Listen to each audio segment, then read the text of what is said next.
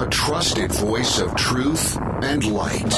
The narratives that mislead most of us aren't outright lies, they're the deliberate omission of facts that could give us a more complete picture.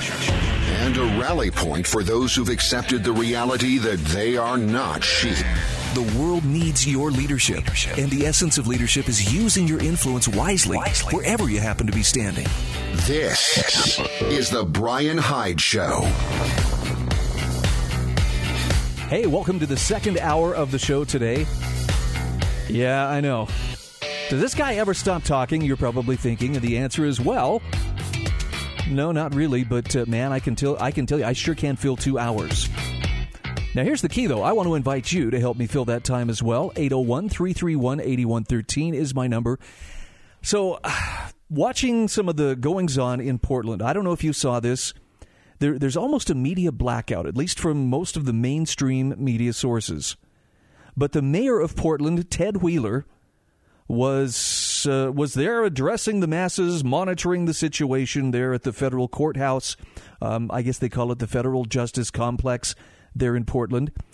And he's standing outside the fence watching as these, I'm, I'm putting this in air quotes, protesters literally are trying to set the courthouse on fire.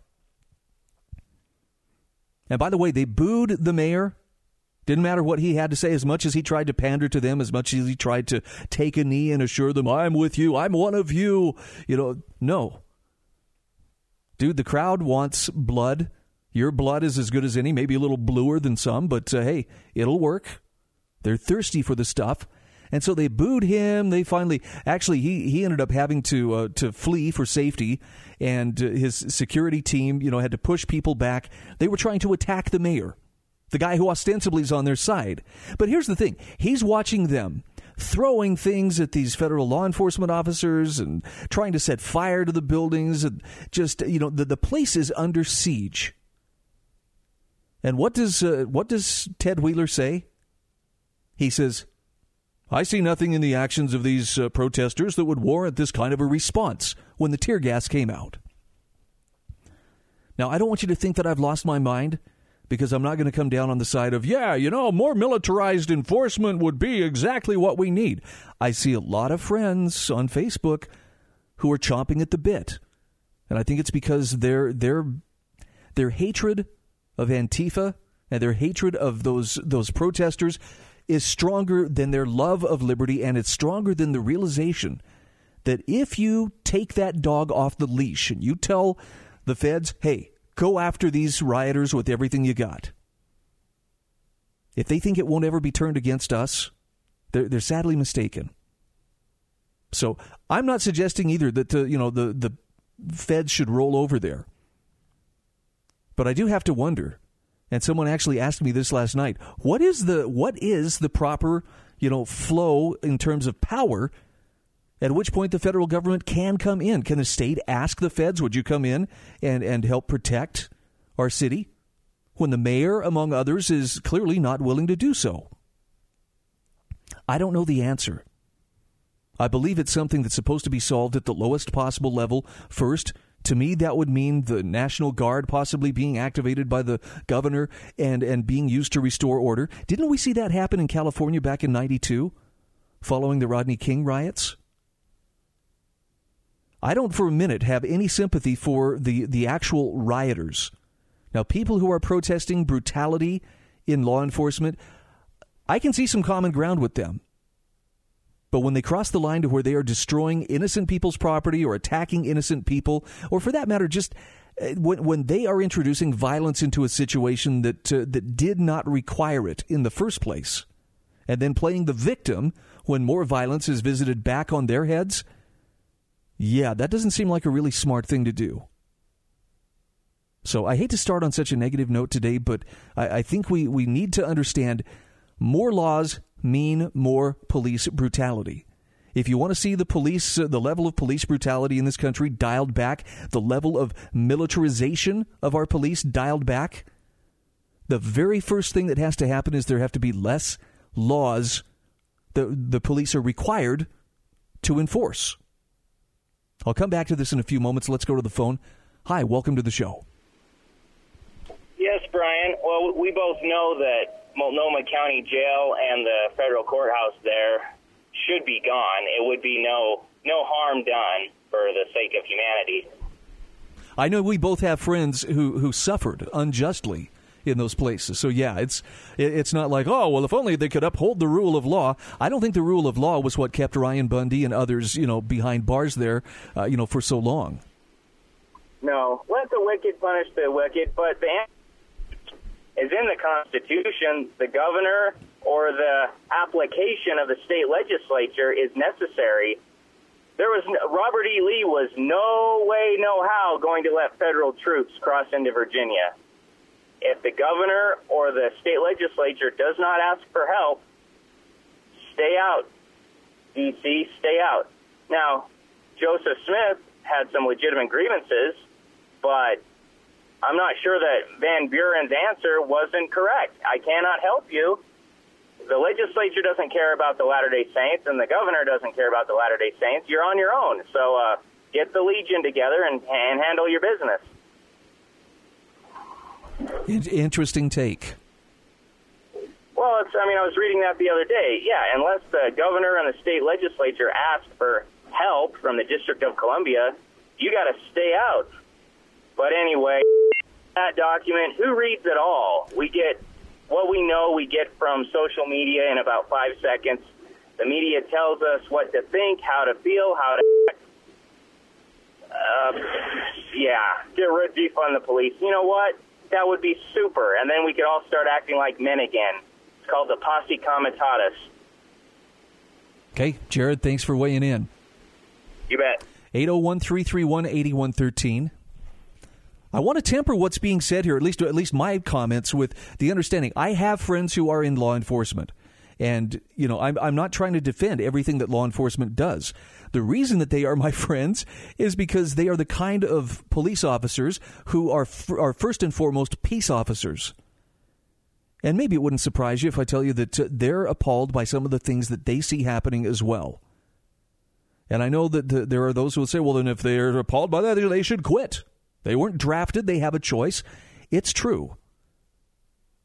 At the same time, I believe that uh, they can be a positive influence in the sense that they are applying friction against that uh, that wheel that is grinding us beneath it, and that uh, that tends to serve only the interest of the state, which is, is kind of what's happening to our justice system.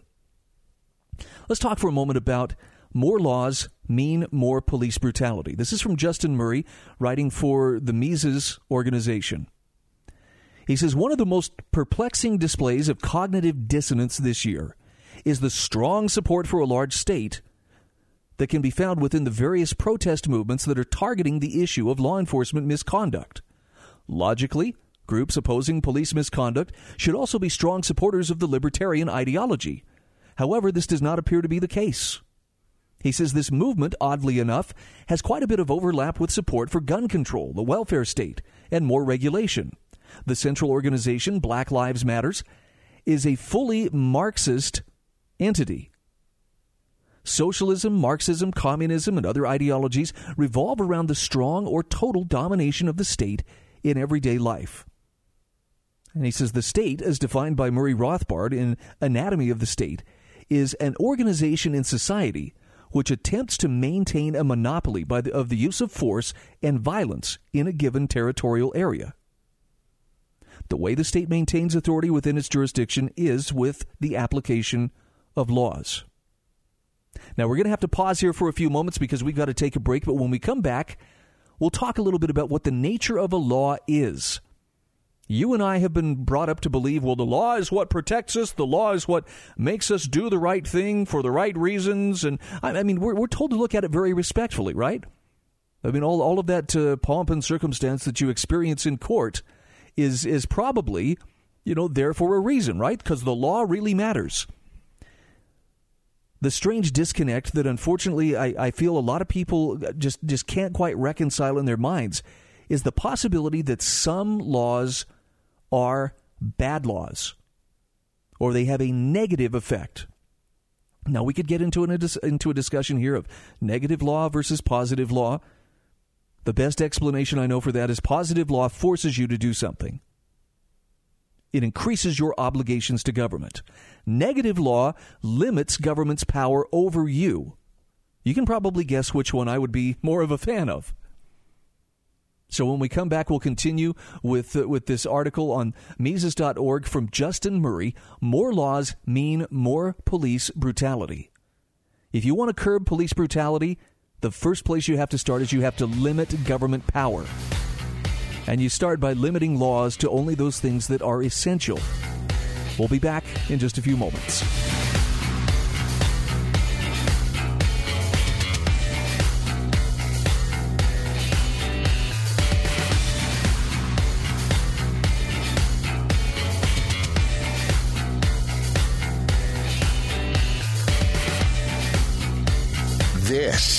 The Brian Hyde Show.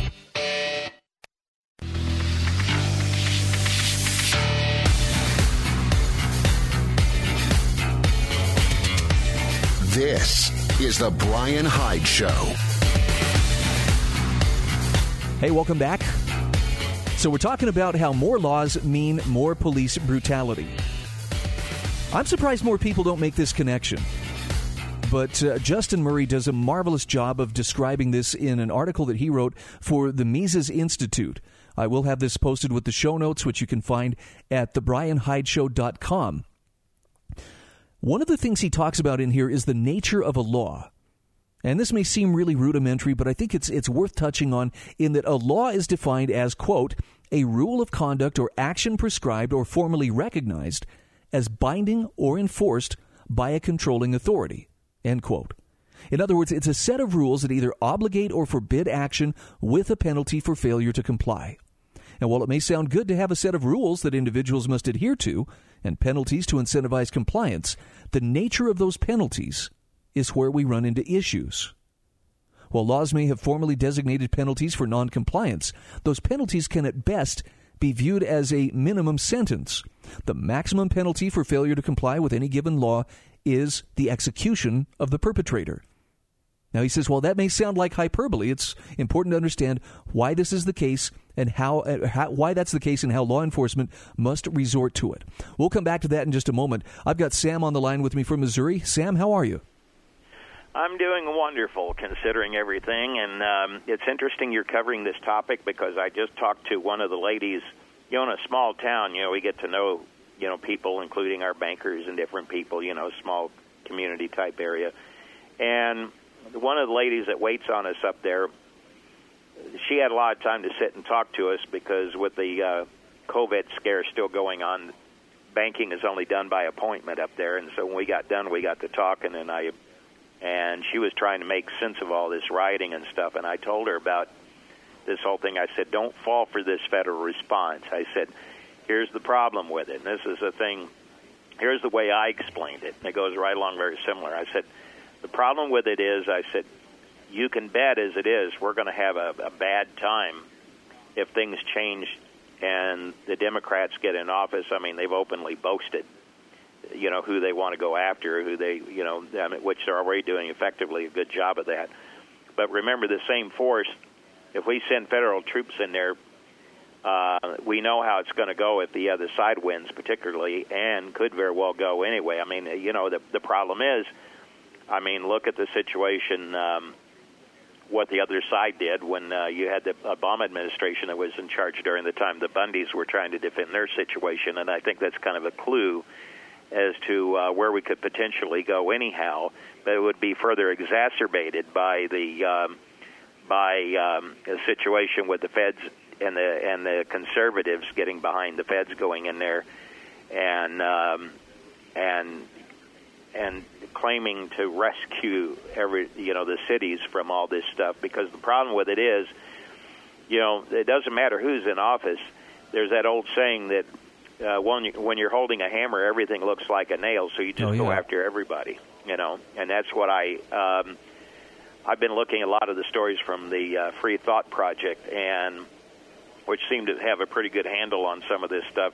And the problem is, it sounds to me like what I'm gathering here is in, in some of these towns, they're just snatching people up off the street, even if they're just bystanders, whether they were involved in the in the riots or not, or even if they're just out traveling through the area, you know. And the problem is, is that um, you know there's going to be a lot of innocent people um, caught up in all of this stuff. It's just like the same thing going on now with the blacks versus the whites. You know, you got there's a lot of white people stirring up this, for all intents and purposes, this Black Lives Matter movement, and all it's going to do is just like out here. Uh, out here, we do have a certain amount of people out here who are racist. I mean, I've run into them. They're not very many, but there are some out here when they see all this stuff on TV, all they see is the riots and stuff going on, and right away, all that does is just that further bolsters their uh, racist argument, you know.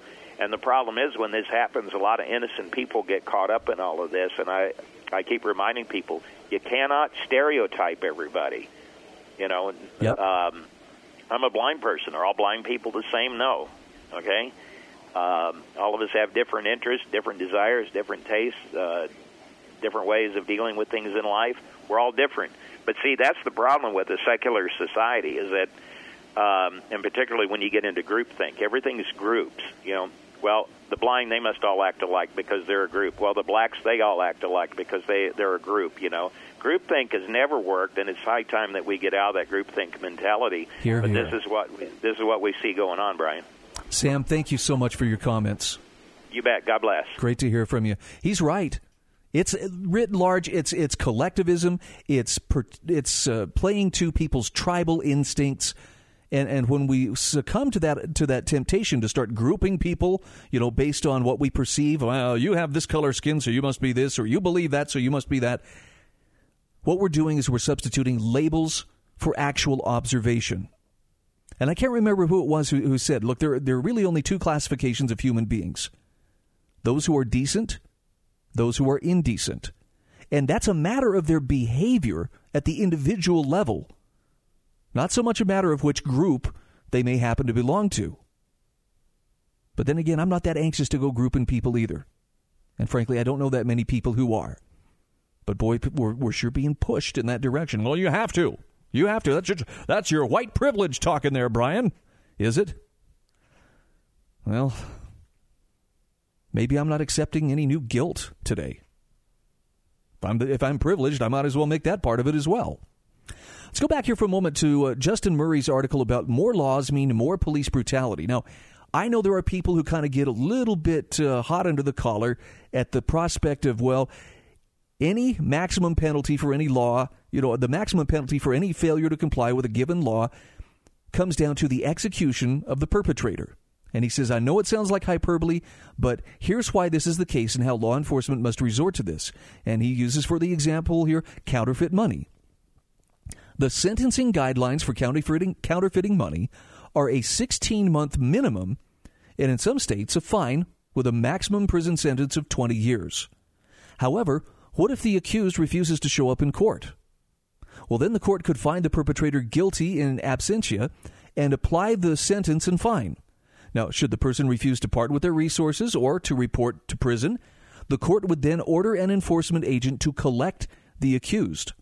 Now, this is also what should, what could happen should the accused uh, uh, refuse to show up for court itself. Now, should the accused resist this arrest, this is where grievous bodily harm up to and including death can occur. And if you think that's hyperbole, then let me just drop a name on you George Floyd. You've heard of him, I take it. Okay, it was a $20 allegedly counterfeit bill and refusal to be taken into law enforcement custody that set all of that sorry mess into motion. The reason state agents resort to killing an accused for refusal to comply is that despite the verbal claims to the contrary by the state itself, there is no other way to ensure compliance with laws. So if the general public knows that the worst the state will ever do is send easily ignored bills in the mail for fines, then laws would never be followed and the state would collapse. But because the state is an institution of violence, all laws must be backed with violence. Now, the state's very careful to try to conceal this reality, but the ultimate refusal of compliance is always summary execution. If you keep resisting and keep resisting, eventually they will kill you until you stop resisting. So, police brutality, in a sense, is just a matter of numbers. As the number of interactions with an enforcement agent increase, the number of instances of violent interactions will also increase. And Justin Murray says if the odds of death from a single interaction remain the same or even decline, this can be overwhelmed if the legal system expects greater instances of interaction with the general public through the application of more laws. And you can see this through the increasing number of deaths by legal intervention within the baseline white ethnicity in the U.S. in the aftermath of the war on drugs, particularly after the 1984 Sentencing Reform Act. According to a Harvard study, the rate of killings via legal intervention of whites in 1985, the year after the U.S. government got tough on crime, stood at 0.28 per, per 100,000. By 2005, it was up to 0.37 per 100,000. That's a 32% increase. This is The Brian Hyde Show.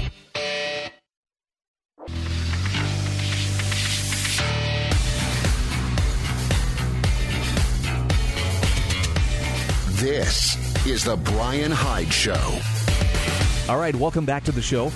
By the way, uh, the articles and the, the different essays that I mention, I always uh, put together a page of copious show notes. You can find them at thebrianhydeshow.com. Just, uh, you don't locate it by date but I have links to them. I, I, want you to check them out for yourself. And, and if necessary, if you find that there's something useful there, feel free to share them with the people around you. In fact, while you're at it, you might even suggest, hey, maybe give a listen once in a while to this program. You know, my hope is that they're going to find something useful. Let's go back to the phone, 801 331 8113. Dean, thank you for your patience. Welcome to the show.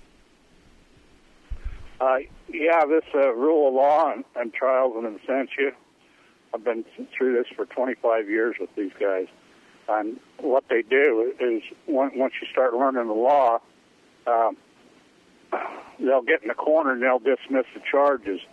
Well, then they'll bring up the charges later and throw out a warrant for your arrest, of course, with a bail. And now you're sitting in jail um, for the same charges, ch- changing case numbers and everything, and, and it starts over again, um, which causes confusion.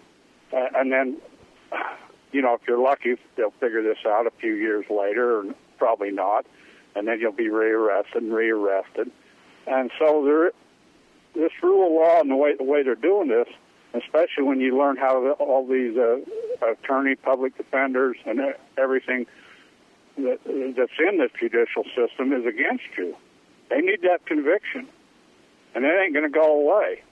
And as far as like, you know, I spent six or ten months in jail on a trespass ticket, trying to force it to a jury trial and it's still going on. This this was in 2018, and they canceled the the uh, uh, charges because they, they they can't win the case. It's just because uh, of a mad mayor and a mad chief police, and uh, you know they they don't like me. But what I'm getting at is they twist this all around until they break you down uh, and loot and you they ruin your reputation, all your friends, everybody that supported you, and break you down until they win. And I don't know how else to say it, but but we're being duped.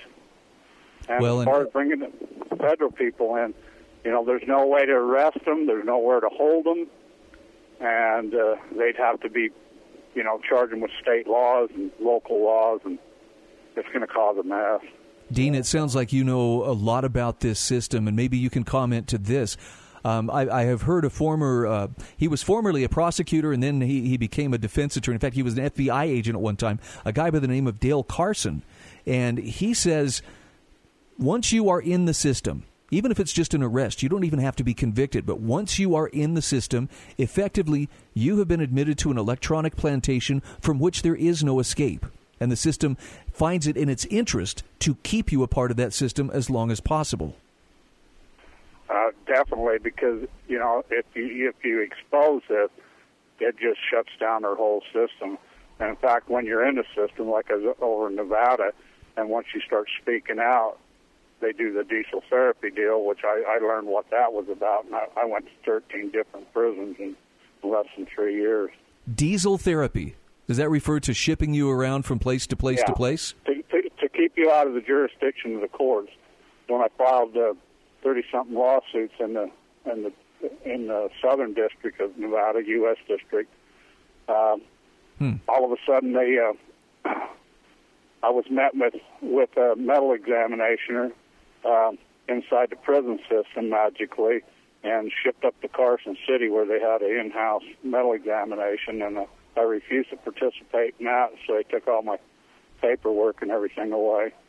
Wow. For about 60 days, and then they they shoved me down back to uh, Southern Desert and put me in a what they call the aftercare mental facility with a, a bunch of guys that's you know basically got mental problems.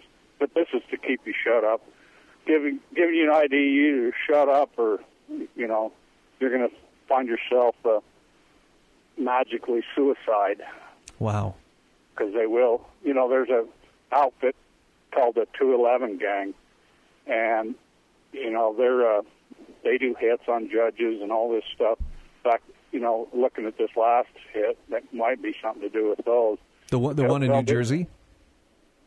Yeah. Okay. they'll do hit, hits inside the system too. Okay, Dean, I'm going to stop you here because I want to get back to the article. Thank you for sharing your thoughts and your experience with us. I'm sorry that this is something that you have had to go through, but uh, you know, for folks who want to hear, you know, there there are voices of warning out there that are saying, beware. You know, as as idealized as we want to believe it is, there are also uh, you know over legislating creates ample opportunity for abuse. This article by Justin Murray um, further points to where more law means more violence. And you'll see this in, in very strong statist regimes. Enforcement killings in regimes like Venezuela are significantly worse. And you look at societies like Maoist China or the Soviet Union, large scale executions were used to ensure that people toed the line. The most aggressive, or the more aggressive the attempt at transforming society through legal imposition, he says the more aggressive the killing will be. And that's the thing that people don't seem to make the connection for. Genocide, like legit genocide that kills, when I say legit, I mean the real thing, authentic genocide that kills people by the tens of thousands or, or even by the millions, almost always is done by law. It's all official and proper, and that's, you know, why we've got the paperwork to show you. That's why when people tell me, well, I'm really nervous about, you know, this fringe group or that fringe group, I'm like, yeah, when they start stacking up bodies like government has done historically, that's the time to be nervous. But nobody kills with the same degree of efficiency as governments that don't recognize limits to their power. Justin Murray says, here's where the cognitive dissonance with the defund the police movements comes into play people who support eliminating police violence also regularly support the passage of new mandates or redistribution schemes or regulatory impositions. But he says without police, how do they think all these new laws and rules will be enforced? If taxation were a voluntary affair, few individuals would turn a substantial portion of their annual earnings over to the state for redistribution. If gun control were just a suggestion, few people would make any effort to submit to the FFL sales regulations. By advocating for more laws, rules, and taxes, people are effectively advocating for an increase in police violence. And he says abolishing the entity called police won't solve the issue, since the state will inevitably have to form a new entity that does all the same things and has all the same powers. So, outlets like Vox can advocate for the creation of mobile response units and community mediators all they want. These entities are, from the viewpoint of the state, toothless, without any means to initiate violence to ensure compliance with rules. Community mediators will either find themselves armed or calling on some newly created entity that looks and acts a lot like current police, but is called something different to deal with a belligerent individual who refuses to follow the mandate. As, as anyone with a glove box filled with unpaid parking tickets can tell you, it's easy to ignore a piece of paper with a fine on it. The state is going to inevitably need an armed, violent agency to handle non-compliant individuals. Does that strike you as a hard fact? I mean, does that strike you as something like, wait, I don't want to believe that? You'd be surprised the number of people that are very resistant to it. And I'm not talking about, you know, ideologues or people who are, you know, mindless sheep. Oh, I want the government to protect me in everything. I know a lot of really good principled conservatives who nonetheless have that curious blind spot. Justin Murray says the only way to end police brutality, or at least to ensure an end to it, is to not concoct new entities with different names or worse, focusing on the ethnic element of it all, as all that does is try to argue that police violence is fine as long as it's dished out equally along ethnic lines. He says the only way to truly abolish police brutality is to abolish the state. Now, some of you are, oh, anarchy. But he says, without a state, there is no state law. Without state law, there isn't a need for enforcement by an entity that operates with the language of violence. Without violent enforcement, there isn't anyone getting killed for noncompliance. Private structures have little incentive to kill noncompliant actors, and they're able to create stronger enforcement structures than state actors can. So it's not like there's no order here. Do you understand? He's just saying things that can be handled through persuasion rather than coercion, let those things go to the private sector. Limit the state. Actually, he may take it a little bit further, but as nice as it would, it would be to believe the police can exist solely as a protection service, that's not the case. There's a reason they're called law enforcement and not protective services. And the Supreme Court's already definitively ruled that the police have no obligation to protect anyone. You can't sue them for not being there in your moment of need. Their only priority is enforcing laws, and as those laws expand, the chances we'll find ourselves interacting unfavorably with an enforcer will likewise increase.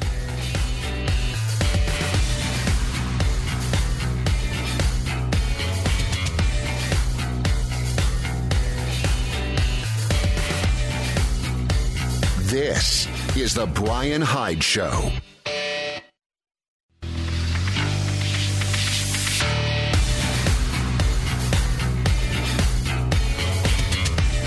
This is The Brian Hyde Show. All right, welcome back to the show. I have got a lot to cover in this last segment, but uh, I'm going to spend some time talking about why we should have serious trust issues over the COVID 19 data. Now, I'm not saying that you should reject everything that every person is saying about it that uh, would seem to warn that it's a dangerous thing, but I'm saying you should have a very healthy sense of skepticism because there's been some monkey business going on here. Jon Miltimore, writing for the Foundation for Economic Education, has been a wonderful resource, and I highly recommend his articles. He has been uh, really on top of this from the very beginning. And one of the people whom he, among others, uh, on the uh, paying attention, doing your research kind of thing, rather than simply waiting for, you know, Dr. Fauci to tell us what what to think. Is this what we're supposed to believe? Okay. No, the ones who are actually doing their homework and, and reasoning this stuff out have uh, pointed to John Io. Let me see if I've got the Ioannidis. Sorry, John, your name is it's just enough that it takes a couple tries to get it right. Dr. John Ioannidis warned COVID 19 could be a once in a century data fiasco. And he was right. The data is a problem that just about everyone seems to agree on. And look, I think the, the gist of what, what he's saying here, as you'll hear in John's article, is not that COVID 19 isn't a dangerous virus. It may not be the most dangerous virus in a century, but it is certainly the most divisive. Most of that has to do with how the data is being interpreted or the solutions or the the uh, reactions to that data are being implemented as well. And he starts by mentioning how a week ago a Florida health official told a local news station that a young man who was listed as a COVID 19 victim had no underlying conditions. And that answer surprised reporters who probed for additional information. At that point, Dr. Raul Pinos clarified he died in a motorcycle accident. You could actually argue that it could have been the COVID 19 that caused him to crash. I don't know the conclusion of that one. Now, this anecdote is a ridiculous example of a real controversy that has inspired some colorful memes. What exactly should define a COVID 19 death? And while the question's important, Jon Miltimore says such incidents could just be the tip of the proverbial iceberg regarding the unreliability of COVID 19 data. Back in May, a public radio station in Miami broke what soon became a national story.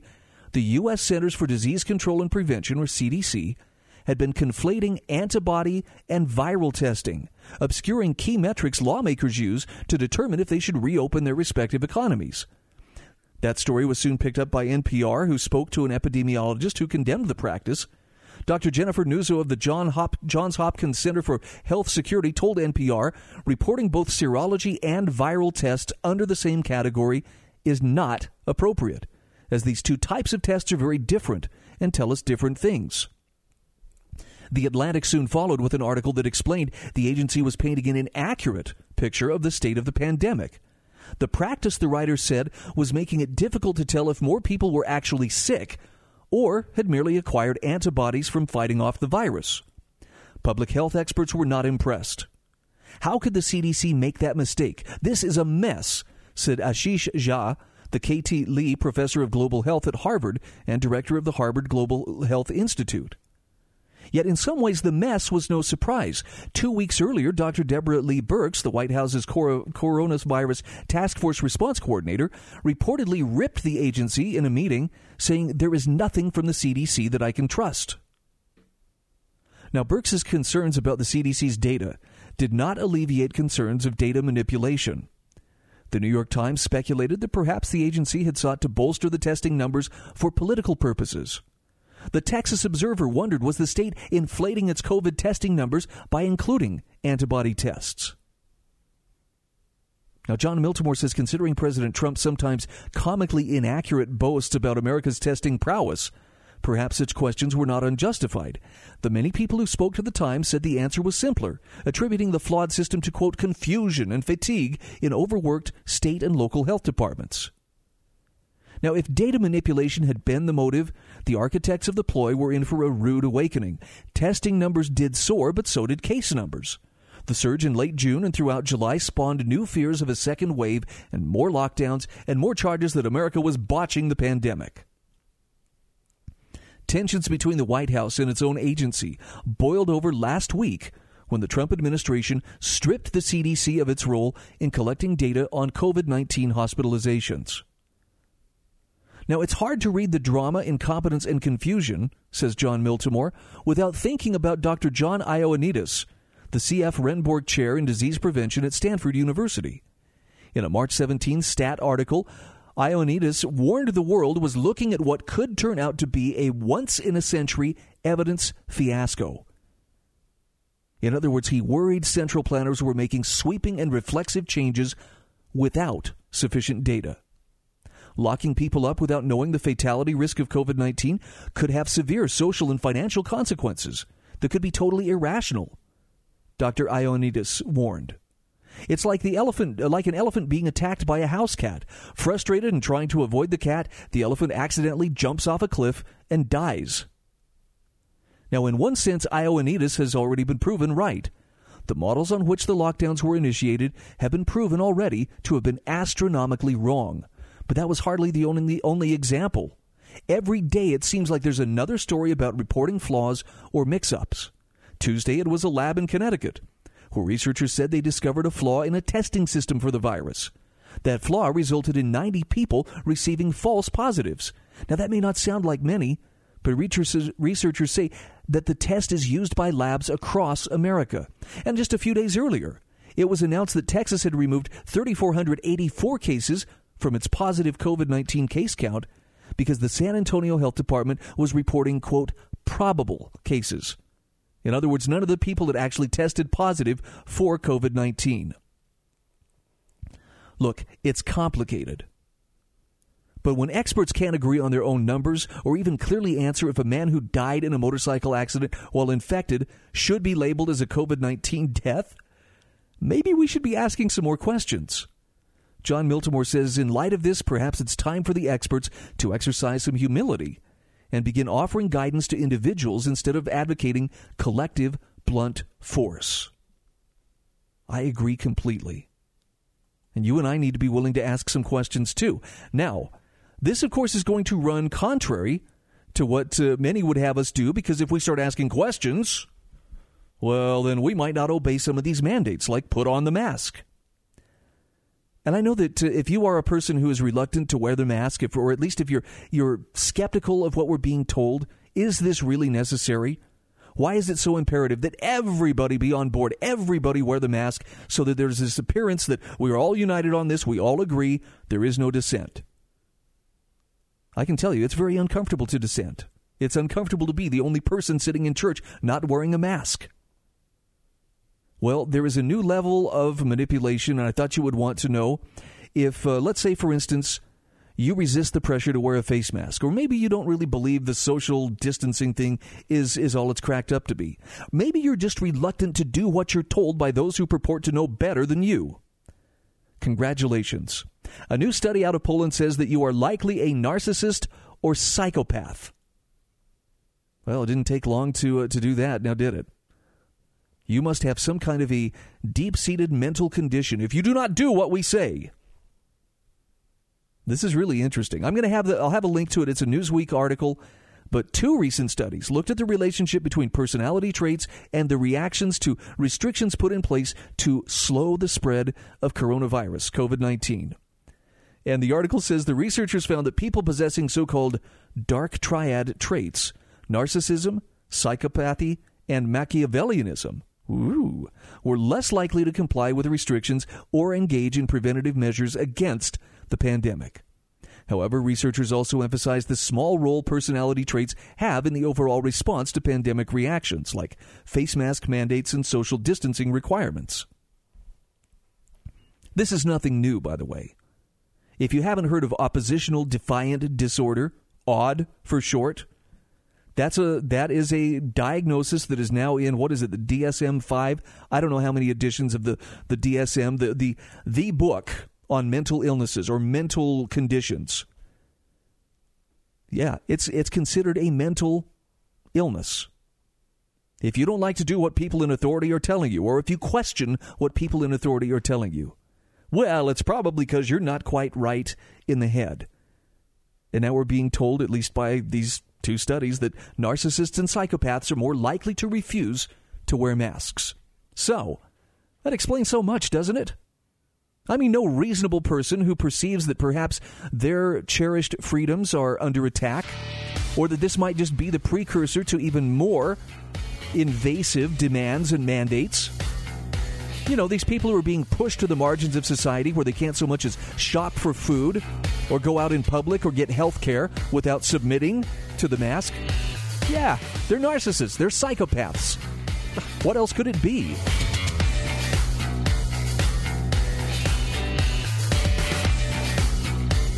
This is the Brian Hyde Show.